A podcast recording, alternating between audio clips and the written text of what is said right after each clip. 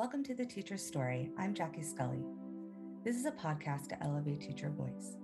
In this program, you will hear teachers sharing their journey into this profession and their ideas for education. This is about honest, vulnerable, inspiring storytelling. It's a time and a space for teachers to share their ideas for the future of education. Teachers are beautiful beings who give their heart and soul to their community. They're innovators, they're inspirational, not only to children, but to the people around them and they deserve to share their voice. So, welcome to the Teacher's Story. Enjoy.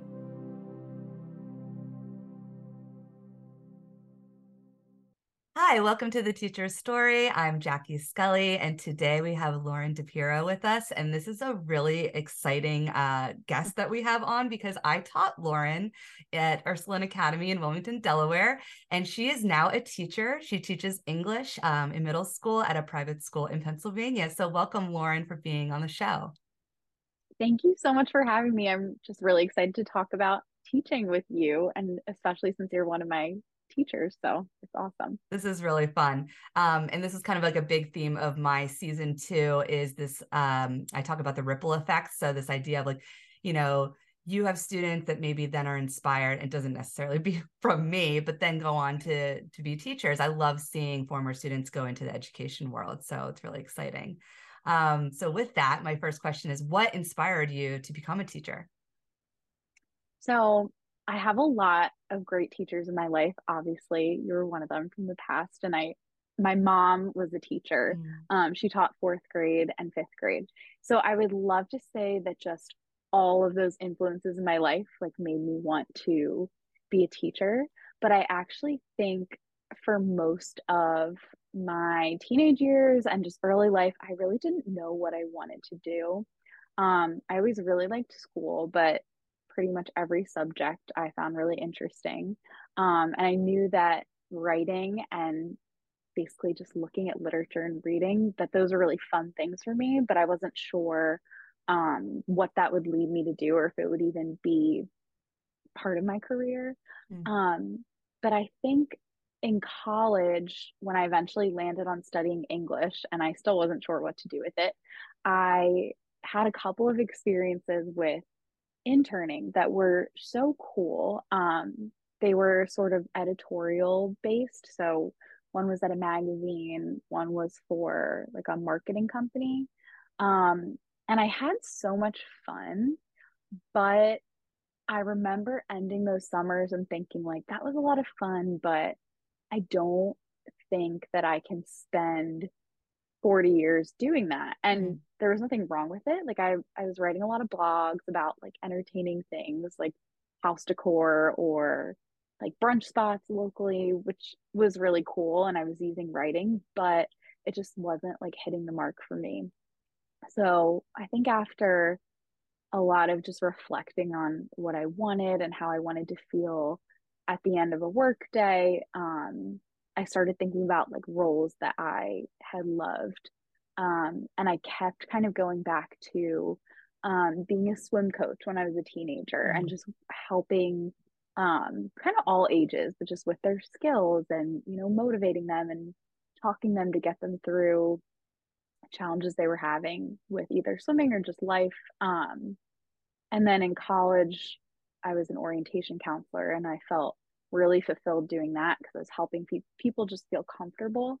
Um, so just looking at those roles that I had and that feeling I got of like this makes me feel a sense of purpose and I feel like I'm doing something impactful.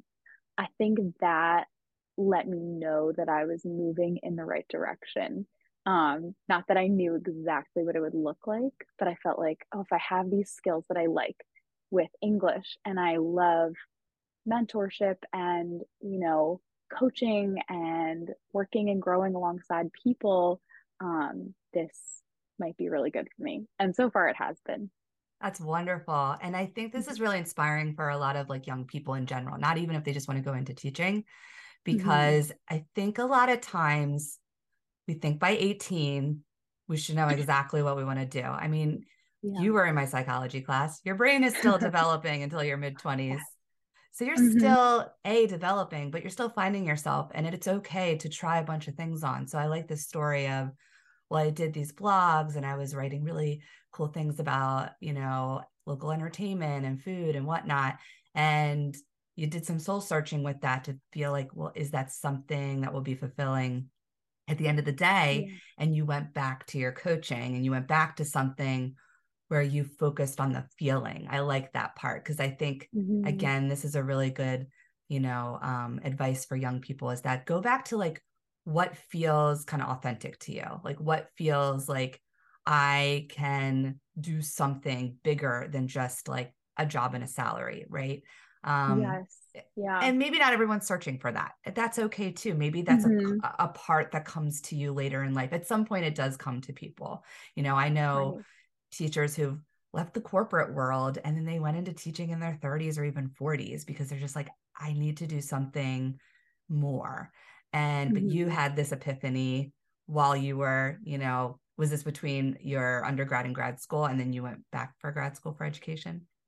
It was probably, I want to say, fall of my senior year of college. Okay. And then I decided to do that education master's. Yeah. Um, but yeah, you described it perfectly. And I know a lot of people in my life who are wonderful people. Um, and we just have different perspectives. Like they look at their job as um just a way of kind of like supporting themselves and being able to support a family and it's just one part of their life and they might find their purpose in other ways mm-hmm. um which is like totally fine i totally respect it but for me i knew that if i was going to be somewhere all day i had to feel that like deeper purpose yeah um absolutely as much as i almost like wished that i didn't want that because of the because of the whole salary thing, I was like, yeah, oh, yeah. I kind of wish I wasn't feeling pulled in this way. So I did have some resistance, but mm-hmm. I'm glad that I kind of followed that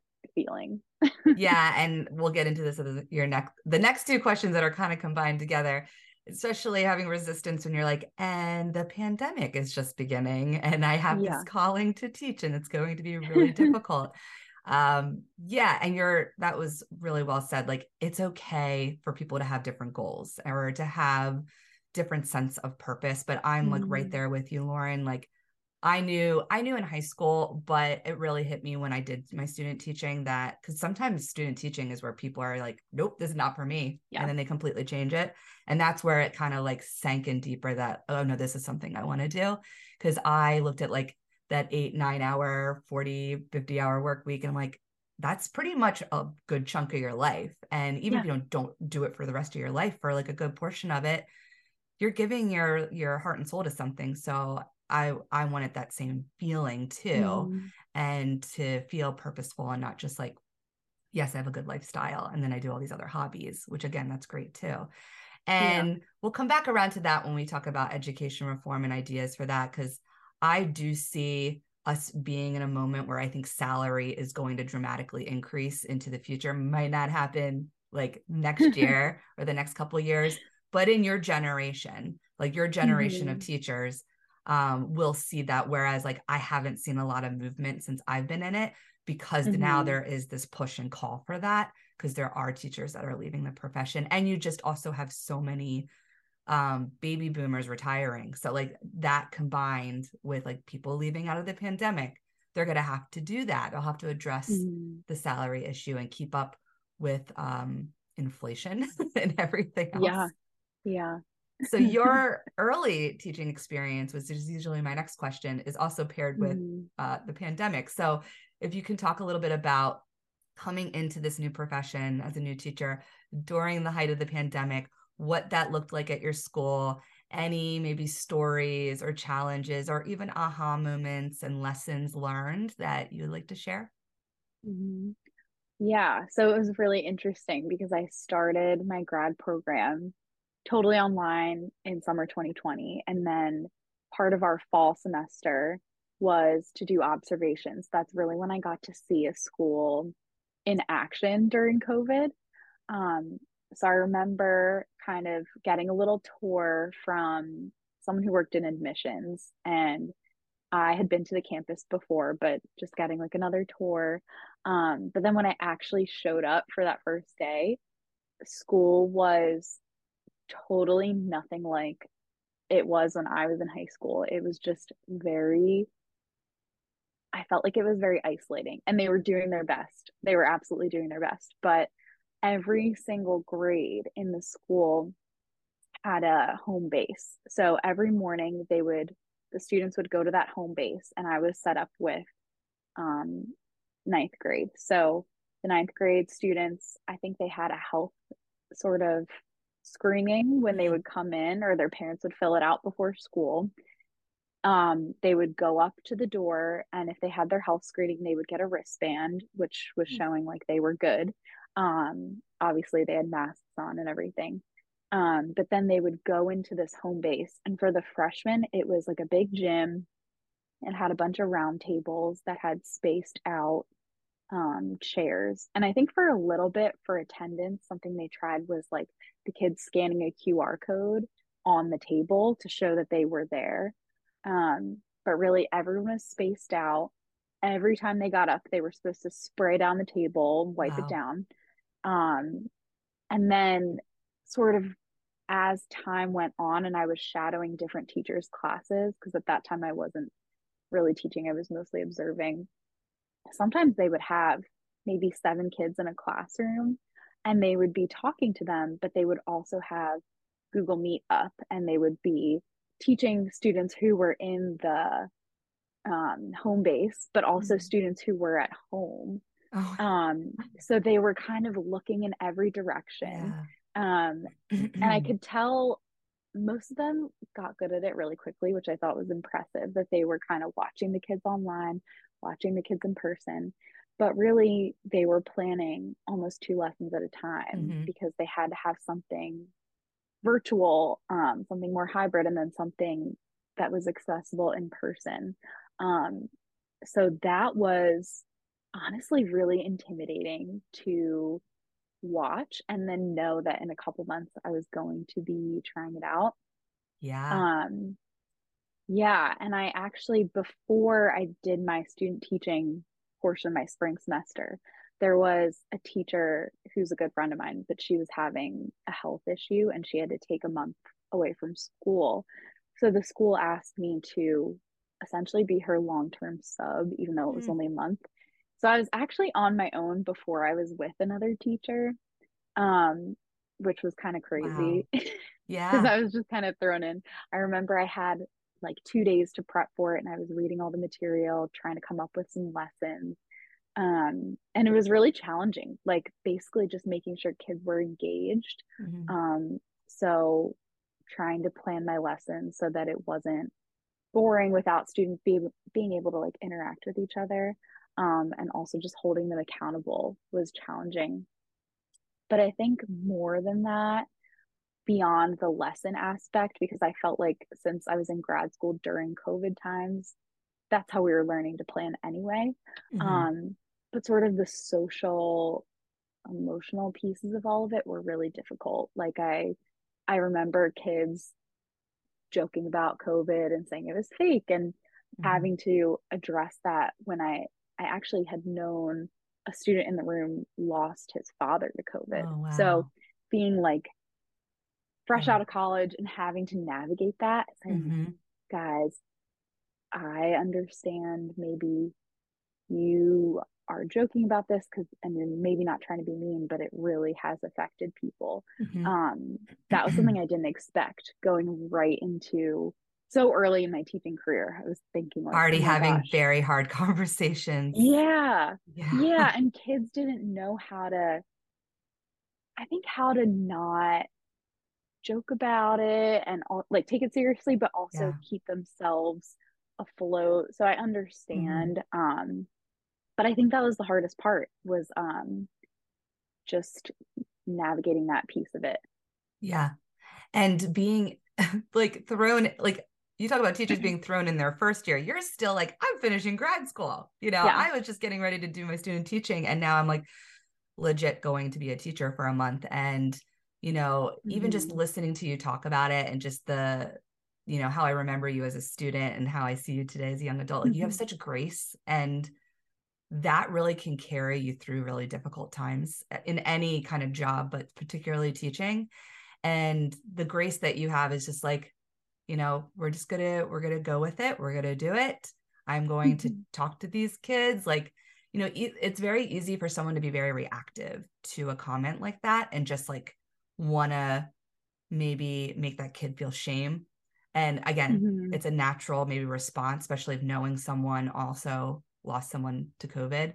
But mm-hmm. to have a conversation of like, let's try to see these different perspectives and try to like yeah. do this in a place where we care about each other like we care about this classroom right and the people in it and we don't know where everyone's coming from and i get it like you're preteens teenagers and this is hard to process like this is hard to yeah. figure out but to do that at such a young age and not fully even be done your your program yet i mean that is this is where i truly believe there are people who have this gift of teaching. Like you can be trained, you can learn it, but to have this natural ability of how to talk to kids and like how to carry yourself in mercurial situations that keep changing takes a mm-hmm. very special person. And I think, like, again, even going back to how I knew you as a student, you have this center and you have like this grounding and this grace about you that I think has now carried you through a really difficult start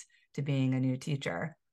Oh, thank you. That is so nice I truly did not feel like I had grace in any way, especially at the beginning. Um, specifically because I think a big part of it was I was really young. Like I was barely, I think I turned 23 during mm-hmm. that first year.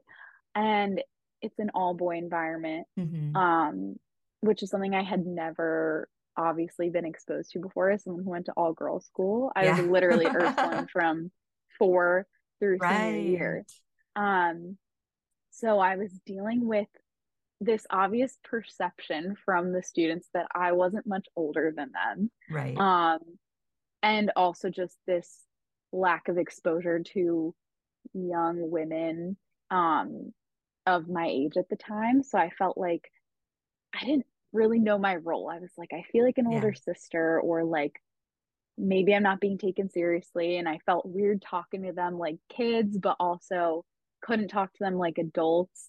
Um, so I felt a little bit awkward a lot of the time. um, but it's so nice of you to say yeah. that I sounded like I had some grace there. Well, what you're feeling, and you had a more of a challenge, not only with COVID, but an all boys school too. But I I started teaching when I was 23, um, my first long term substitute position, and it was at a public school, and so it was you know mixed gender.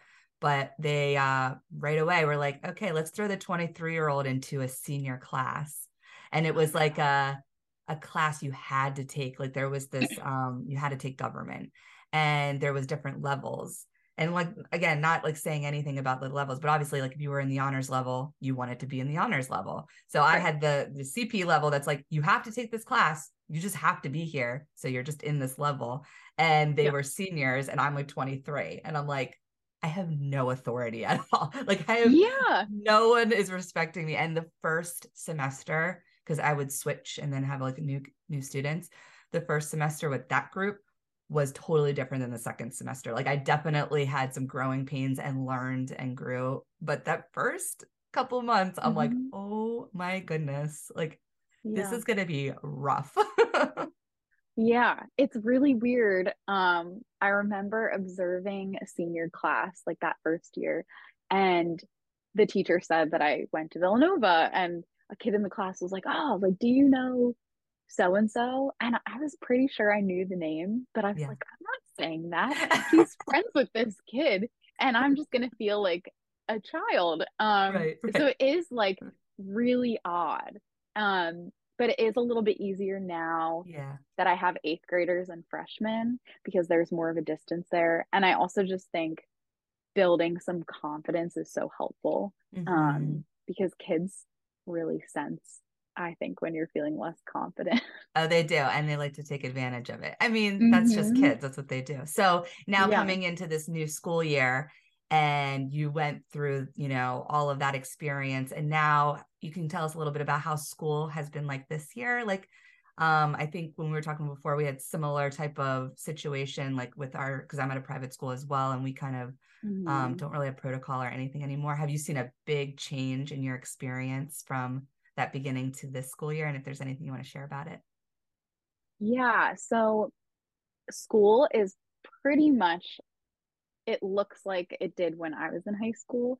Um, kids are in their classrooms, they're not wearing masks, they're free to gather and have big events like their pep rallies, their sports games, their dances, all of that.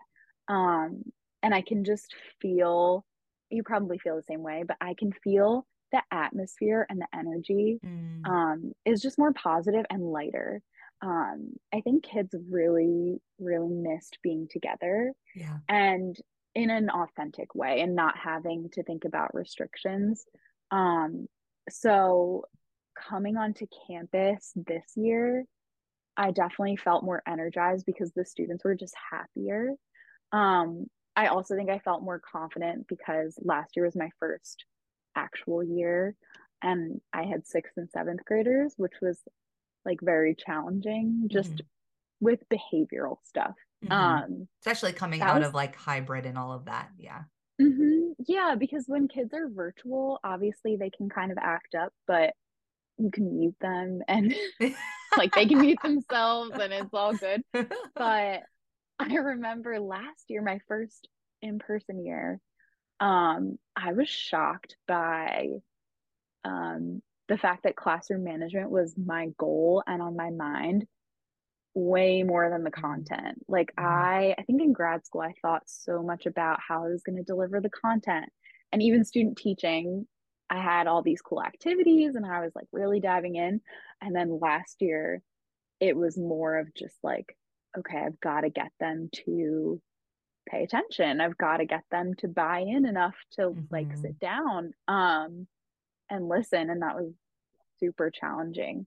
Um but this year it's not like it's been totally easy. Like I have been warned by my teacher friends that the second year gets easier, but it's not like perfect. So don't yeah. think you're totally messing up. Um, but I think I felt more confident in my teaching, not necessarily the lessons, because I felt confident in my content knowledge last year too. Mm-hmm. But I feel confident in how I communicate with the students and how I communicate with families. Um, I think last year there was a lot of me just thinking to myself, like, well, it's my first year. I should, I don't really know anything. I should just listen to everyone else. Um, and there were other totally well meaning people at the school who would give me all this advice, but sometimes it was contradicting. Yeah. The advice was contradicting others' advice.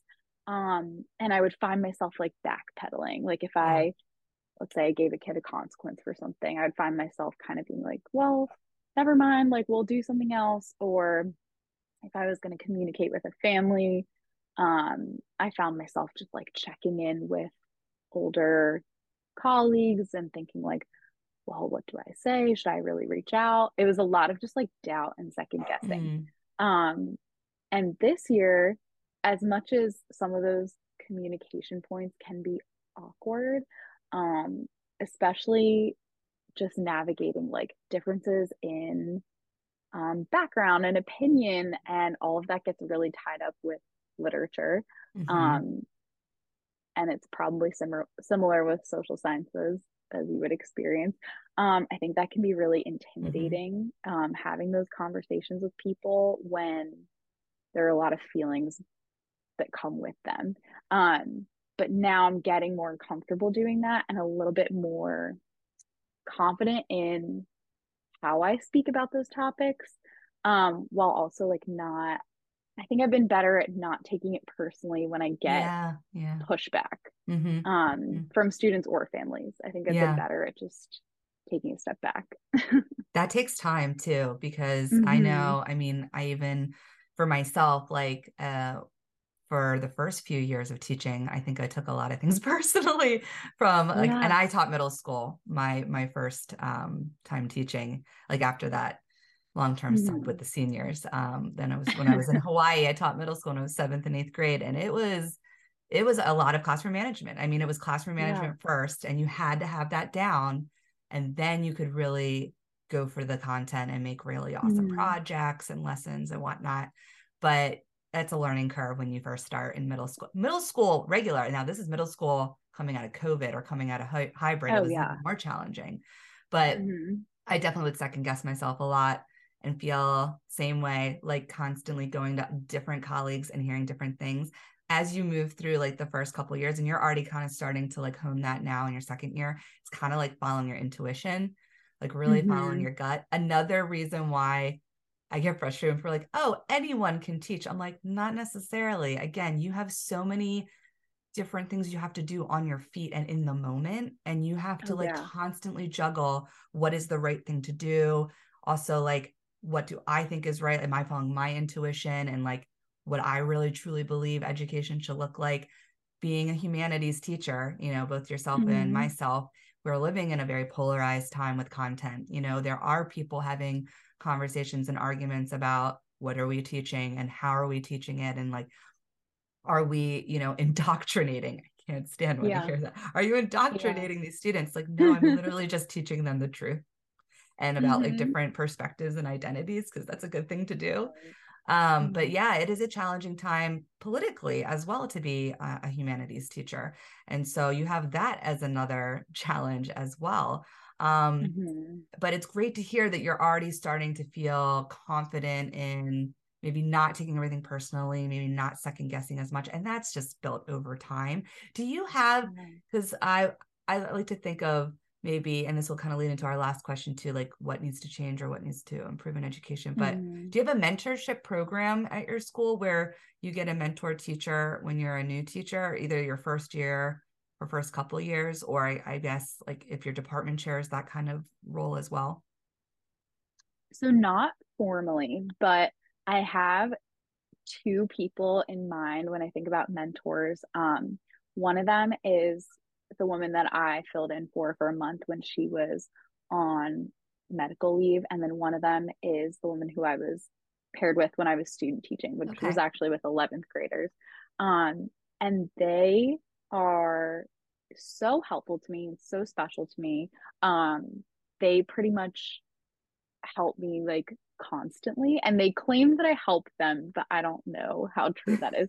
Um, we're always like bouncing ideas off yeah. of each other or i will kind of show one of them like if i get an email that i feel like i'm feeling reactive to mm-hmm. or if i'm trying to plan out um, some sort of project or lesson or even a rubric um, sometimes i'll share it with them and say like hey what do you think about this? Um, and one of them we have really similar styles but she's helped me a lot with kind of simplifying um, because I think like going into teaching, I was like, oh my gosh, English is so broad and I have to teach them all of the things like yes. all of the ways to analyze literature and all these writing techniques and all these literary devices, but also grammar and vocab. Like this is a lot. Yeah. Um, and she's helped me kind of think like, okay, what is the point of this assignment? Like, what is your goal? Mm. Make like one or two, and that's it. She's like, you can't, Great. you can't do everything. Yeah. That's yeah. crazy. And then it's going to be so challenging. Um, and then I think the other teacher who I'm thinking of just really helps me stay calm. And she's so wise. She has a lot of teaching experience because she's she's younger than my parents, but like she's been mm-hmm. teaching for a good amount of time. Um, so she has so many resources, but she also just helps me kind of keep everything in perspective um and just to stay calm which i can be very like overreactive sometimes so they aren't my official mentors but i would say i lean on them a lot that's great and i think that is wonderful to have those types of colleagues to go to I think uh, having a mentor, whether that is in a program that your school provides or finding that person in your department, sometimes it can be in another department as well, especially if you're just talking mm-hmm. like pedagogy, like maybe in the humanities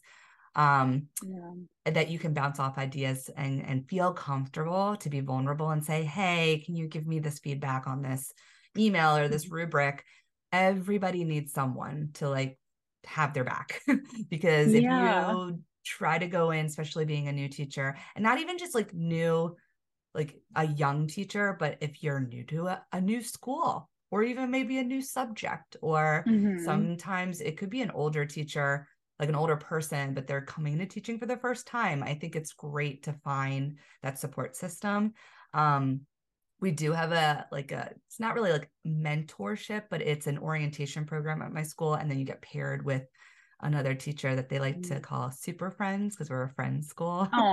So um it's someone you can go to. It doesn't have to be in your department. My i am a super friend to someone in my department but it could be interdepartmental. So it could just be questions about the school culture about the school itself mm-hmm. activities events going on and it could be like pedagogy too. Um but I think that's often when uh, teachers feel like there's a lot of things that we could talk about in this last part with like education reform and just what needs to change. But when people feel alone, like if they feel alone in a school, in their program, and they don't have a lot of support, then mm-hmm. it's really hard to do this job. Like you cannot yeah. do this job and be on an island. You just really, and that's why the pandemic was so hard because we were kind of like forced to be alone and it was really hard yeah. to collaborate and get that advice. But you do need to have a support system. So I'm sure like these two teachers you go to, it makes a world of a difference, you know, mm-hmm. in your day to day. Yeah. Yeah. And they also, I'm sure you've similar experiences, but a lot of times we'll talk about like our deeper purpose for teaching. Mm. And sometimes, like, if I'm having a hard day or they're having a hard day, like, I think it's easy to kind of struggle and think, like, why am I working at this school or why, mm-hmm. why this job? Um, but I remember sharing with both of them, um, just specifically because I don't know about your school, but mine is pretty homogenous. Like it's basically um it's a very white school it's very wealthy it's obviously all male um and lots of like pretty conservative ideals um mm-hmm. so for me i started kind of struggling with that when i started mm-hmm. there because i was like am i helping anyone or really like would these kids be totally fine regardless mm. um but i've shared with those teachers that for me like my purpose is that um maybe these are kids who wouldn't be exposed to stories of people with different experiences yeah. from their own like at all um because maybe they don't have to not all of them but like for many of them they might just be able to kind of be in a bubble yeah um so my challenge for myself is to get them thinking about others experiences even if they get a little if they give me some pushback sometimes or if yeah. they get uncomfortable or don't understand um I kind of feel like it's extra important for mm. a school like that um, to have teachers who are willing to like push the kids to think about things other than their own lives. Um, so those teachers are really good at um, talking with me about that deeper purpose and kind of, I think, giving me a little reminder when if it's just a stressful day.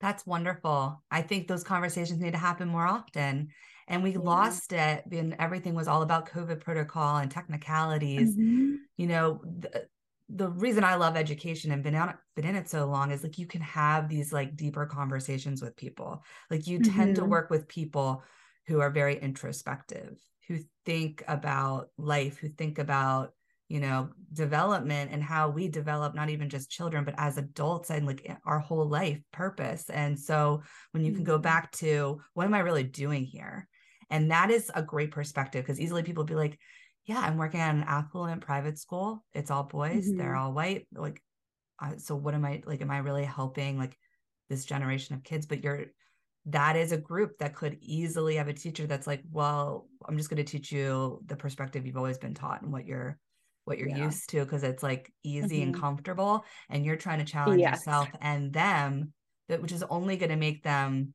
better individuals. And are they all going to get it?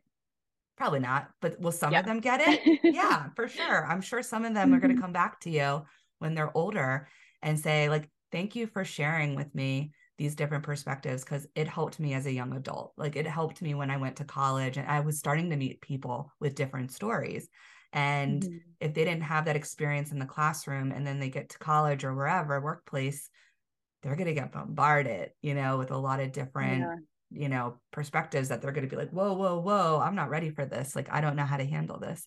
So That's a great way to think about it. And I, I've thought about that too, because I've taught in a Title One school in Hawaii. It was a yeah. poor immigrant community. I've taught in an affluent public school in my long-term mm-hmm. sub position in Pennsylvania. I've taught in a charter school in Philadelphia, and then I've taught in mm-hmm. independent schools, and they're yeah. all vastly different. But at the end yeah. of the day, they are all kids. They are all teenagers. And I think the more we can help shape the way they see the world, is you're doing good work. Yeah. Yeah. It's always a good feeling to come back to that. Like they all do have something in common. It's all younger people and they have their differences, but it's important to reach as many of them as we can. So it's a good reminder. Yeah. Uh, for our, my last question, my last part, I know you've only been in mm-hmm. education a couple of years, but you have gone through one of the most difficult times in education as your first job and first experience. Um, so, what do you envision or see as the areas in education that need to be changed, improved upon? How you like to see it move forward? What can we take away from going through the yeah. pandemic? Yeah, so I think about this a lot, um, and it, because I think teachers will talk about um, how we can do better, or just how education can do better a lot. And I think one of the most important things that I think we could work on and it could be my school, but I think it's a lot of schools. I think it's going to be really important to have stronger relationships between teachers and mm.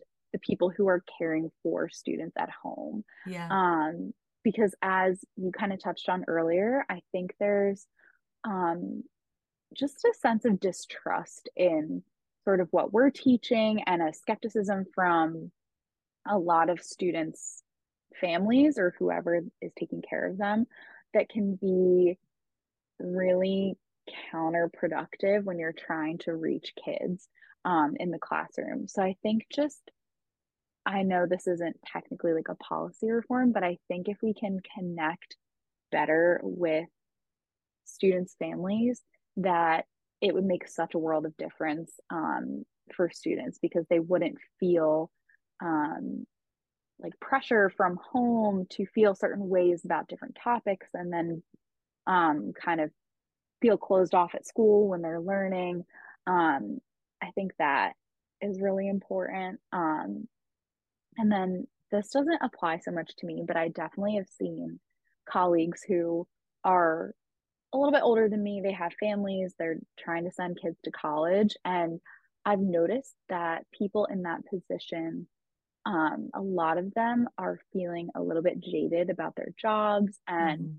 they talk often about their salaries and you know paying for their kids to go through college and i see those people work so hard every day and then they go home and they feel kind of frustrated because they're like mm-hmm. i need help my own kids um so i think like we were talking about at the beginning that's going to be really important um because it it's people that are really good at their jobs who I see yeah. feeling this way. Yeah. And I would hate for my students to lose them yeah. um to another career. So that that would be really important.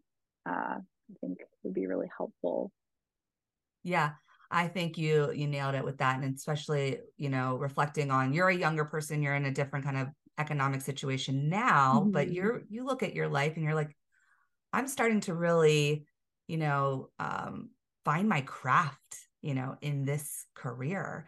And, mm-hmm. you know, if it's 10 years down the road, nothing changes with salary or doesn't feel like a an income where with inflation going up or when you have maybe kids and you're thinking about college, like, is it going to be sustainable? Like that's what's happening with a lot of people around my age is they're making the difficult decision and they're like in their late 30s, you know, 40 mm-hmm. years old. They've been in this career for 15 plus years, you know, 10, whatever, 15 years. And they're like, I need to support my family. Like, and I, I need yeah. to see that there's going to be an increase over time to meet inflation because where we're at now, it's just going to keep going up over time and the way colleges cost and everything. So, you know, I know there was a, um, a congressperson who just passed a, or just uh, promoted a bill proposed a bill in Congress to set a minimum wage for teacher salaries at 60,000. Um, mm-hmm. So getting aid from the federal level. Of course, I think it needs to be tiered because each state's different. So like that minimum in like say a southern state would be very different than say New Jersey, New York, or even Pennsylvania, right? Because right. like the taxes and everything else is just dramatically different. But I mean, I I'm in a, a more comfortable position in New Jersey, but you know, I've worked in places where if and I don't have kids now, but like if I did, it would be really hard. And you have to make those difficult decisions for your family and you really care about your career, but your family's going to be your priority. Yeah. Right. Yeah. Yeah. And, and so it has to change. Well, right. And I, I have colleagues who kind of joke about like, well, thank God my spouse is in this career or yeah. um, something to that effect. And I just don't think, I mean, I understand people making jokes about their reality, but I don't think to be a teacher, you should have to rely on a spouse for right. financial, um, I guess just like to be able to be comfortable financially mm-hmm. and be able to like make ends meet. And especially because teachers are a lot of times women.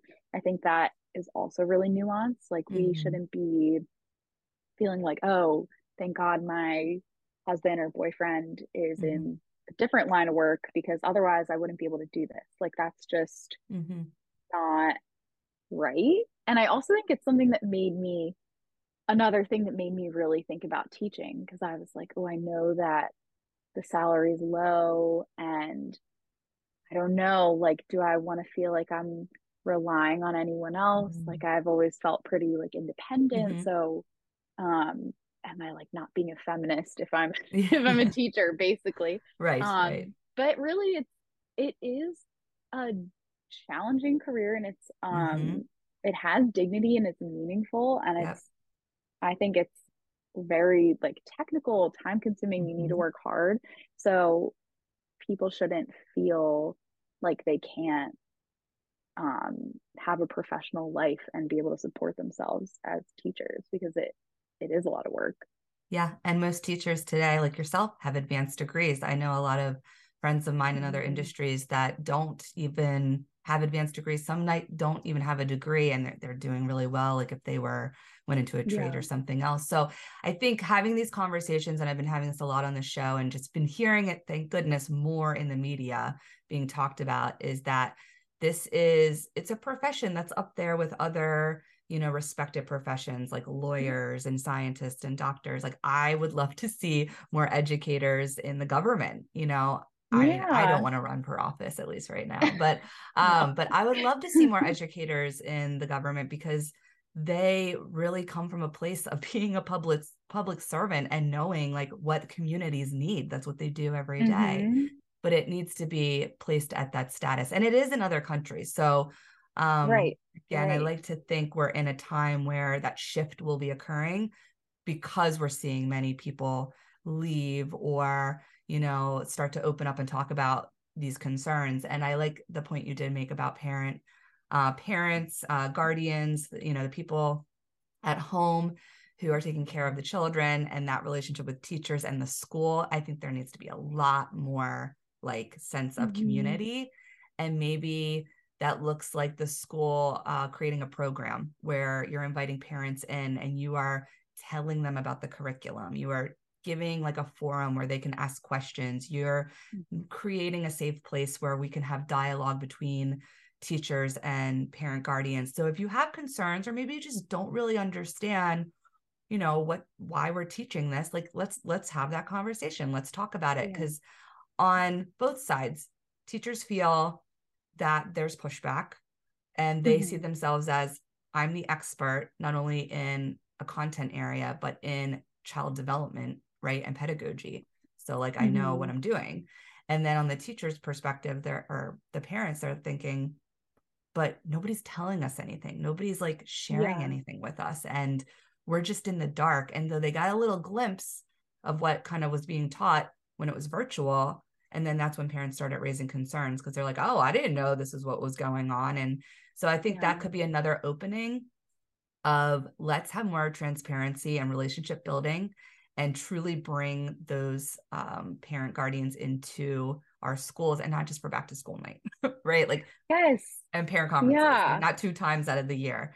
They need mm-hmm. to, maybe there needs to really be this sense of, you know, um, community forum of conversations. And that's hard to do. I know a lot of people are like, I'm not ready for that, but I think it would help. Yeah.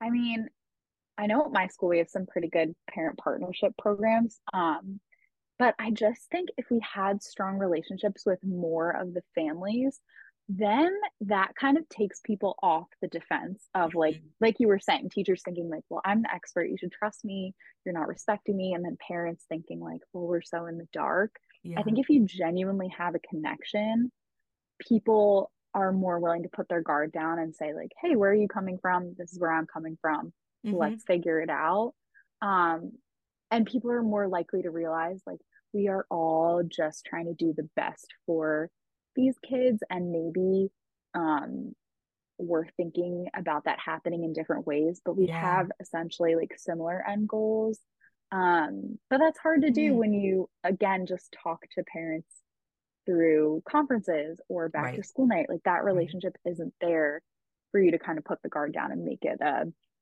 genuine conversation where you're not battling yeah absolutely.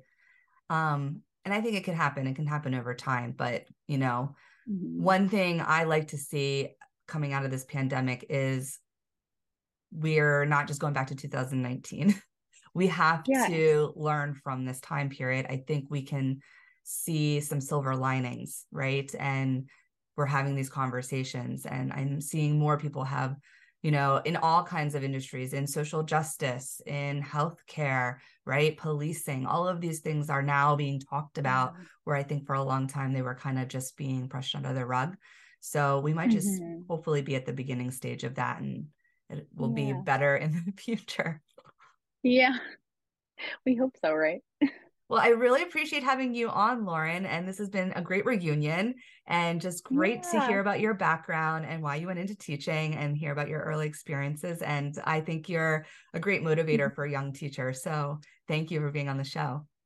Oh, thank you so much for having me. This was so much fun. It was great to just connect again and, you know, talk beyond like the AP Psych days. yes, for sure. Well, thank you so much and have a good day. You too. Bye. Bye. Thank you for listening to the teacher story. If you like this story, please subscribe and leave a review. You can also follow this podcast on YouTube and subscribe and leave a comment.